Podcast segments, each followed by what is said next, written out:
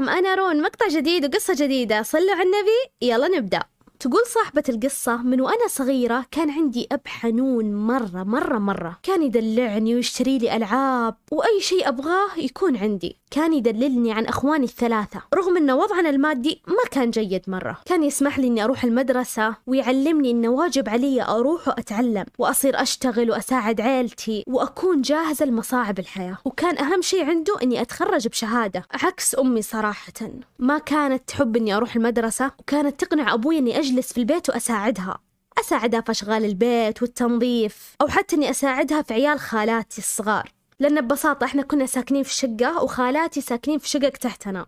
وكل واحدة عندها أقل شيء أربع أطفال. رغم أن الوضع المادي في العائلة سيء المهم مرت الأيام وأبويا مرض بمرض متعب جدا وما كان عندنا تكاليف الأدوية والعلاجات. ومع الأسف توفى أبويا وهو في وسط الأربعين. الله يرحمه ويغفر له. أذكر وقتها كان عمري لسه يا دوب ثمانية سنوات. كنت متأثرة مرة في وفاته لأن الوحيد اللي كان يدلعني ويهتم فيني وكان يدور لي على الأفضل بالنسبة لي. مر شهر على وفاة أبويا وبدت أمي تزيد طلباتها علي. بس تبغاني أجلس في البيت.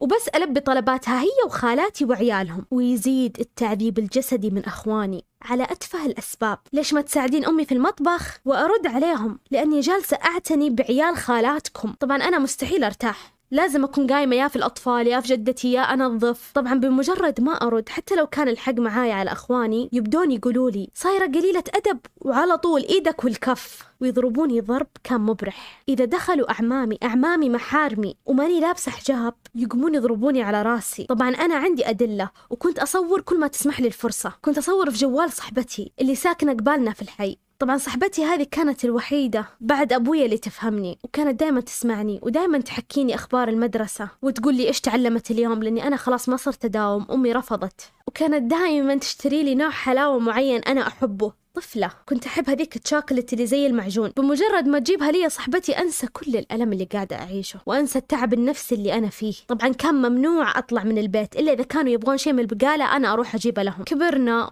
وباقي على نفس الحالة. ما تغير ولا شيء إلا أن الضرب ترقى صار من ضرب إلى كسر أو خلينا نقول كسور. جاني كسر في اليد.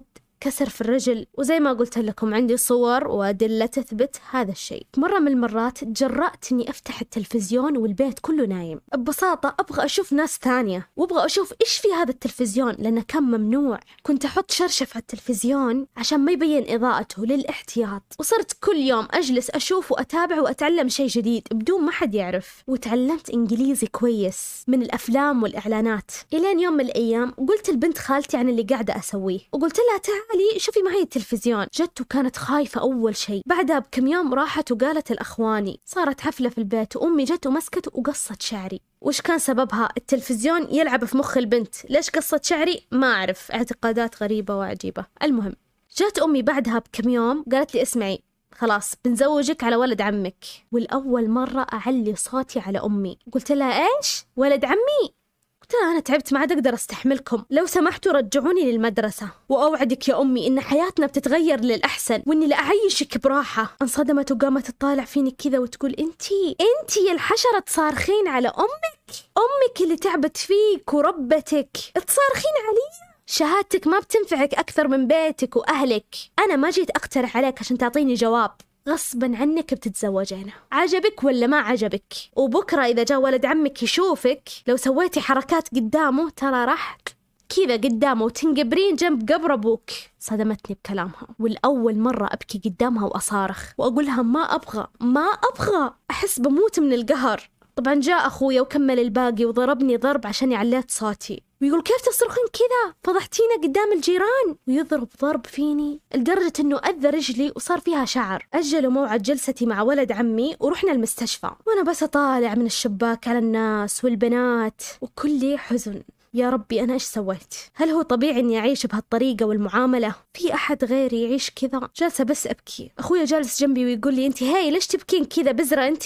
ترى كلها رضة يومين وتصير أحسن، المشكلة إني أنا ما كنت أبكي من الألم، أبكي من الظلم اللي أنا فيه، رحنا المستشفى طلعت رجلي مكسورة، وأخويا طبعا بدل ما يتأسف لي بكل بساطة قال تستاهلين عشان ثاني مرة ما ترفعين صوتك، وبدأ يهدد فيني إنه راح يكسر رجلي الثانية، مرت أشهر ورجع ولد عمي طلب يدي، وطبعا أهلي وافقوا وانخطبت بعد العيد. جو أمي تقرصني قومي سوي قهوة. سويت القهوة وجيت ضيفته وتوترت من نظراته. اللي أنا أشوفها مشمئزة. فمن التوتر طاح الفنجال في الصينية نفسها وانكبت القهوة. قام ولد عمي ودفني مع كتفي. قال هاي أنت ما تشوفين؟ من قوة دفته طاح الصحن وانكبت القهوة الثانية على رجلي. وانحرقت. أمي مسكتني واعتذرت من والد عمي وهو مرة معصب ويقول خوفتيني الله يلعن خيرك. تبغين تحرقيني متعمدة صح؟ أنا من القهر قلت شيء وداني في ستين ألف داهية لكن الحمد لله أني قلته. قلت لو إنك رجال ما تجي تتقدم البنت وهي عارفة إنها ما تبغاك. يا مقرف. طبعا هنا قام أخويا ومسكني من بلوزتي ودخلني على الغرفة. وبدأ يضرب فيني للصباح. أتذكر آخر شيء سمعته صوت أذان الفجر. ماني عارفة إيش أسوي. ماني قادرة حتى أتحرك من قوة الضرب. لا تنسون تشتركون في قناتي على اليوتيوب رون وحسابي في التيك توك رون underscore 90 90 نكمل.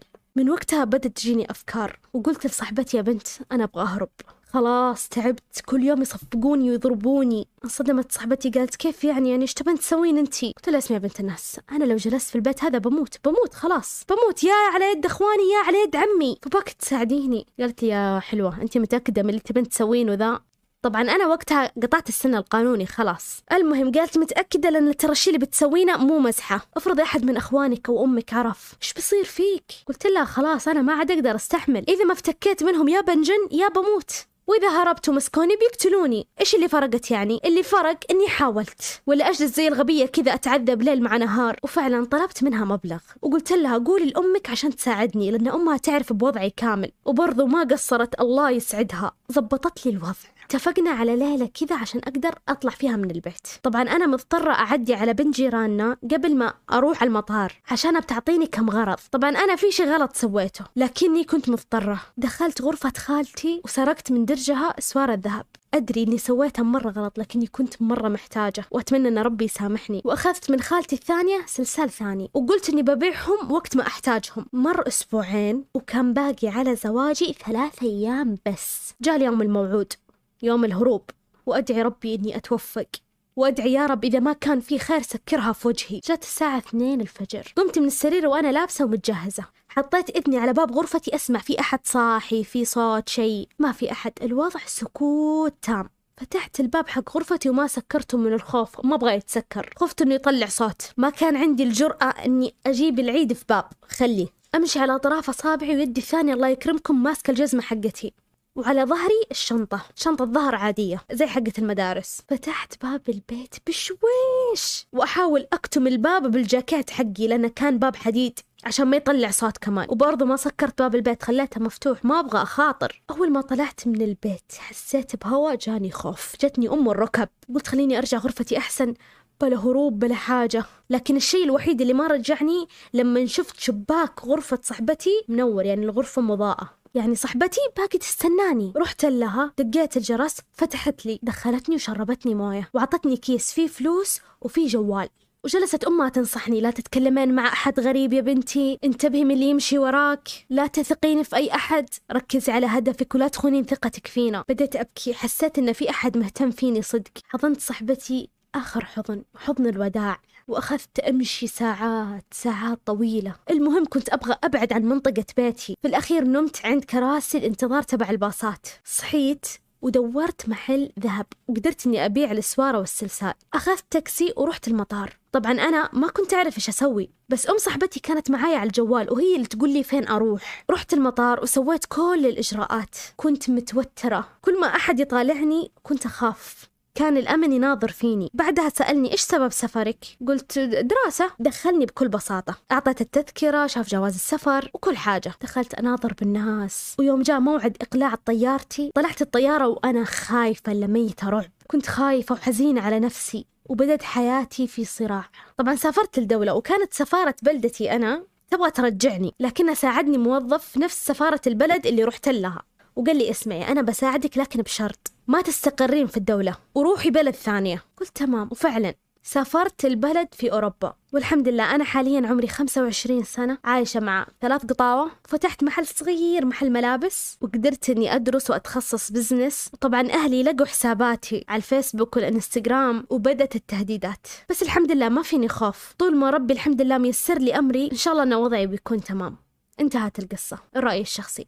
طبعا في كذا شغلة قالت لي إياها صاحبة القصة لأني أنا دقيت أستفسر على كذا شيء. أشياء صراحة ما تنقال ولا أقدر أقولهم لكن أهلها مو صاحين. والله العظيم مو صاحين جد جد جد. الحمد لله والشكر. الله لا يبلانا حبيبتي انت حاولي تغيرين حساباتك تنتبهين لنفسك تمسكي بدينك كويس مرة. آه طبعا انت ما جبتي طاري الدراسة بعد ما أمك آه، خلتك تجلسين في البيت. أنا ما أدري هم فصلوك ولا بعدين رجعتي تكملين ما أعرف. بس أظنك كملتي لأن رجعتي تخصصتي business لما سافرتي يعني أتوقع إنك خلصتي الثانوي قدرتي تخشي جامعة. أهم شي شهادتك وانتبهي لنفسك مرة مرة انتبهي لنفسك.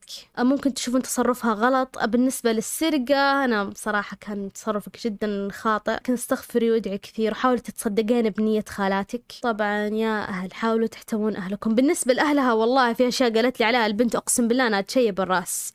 جد جد شيء شيء بالراس أهلها شيء ما أقدر أقوله شيء ممنوع قانونا وحرام شرعا ما أقدر ما أقدر أقوله.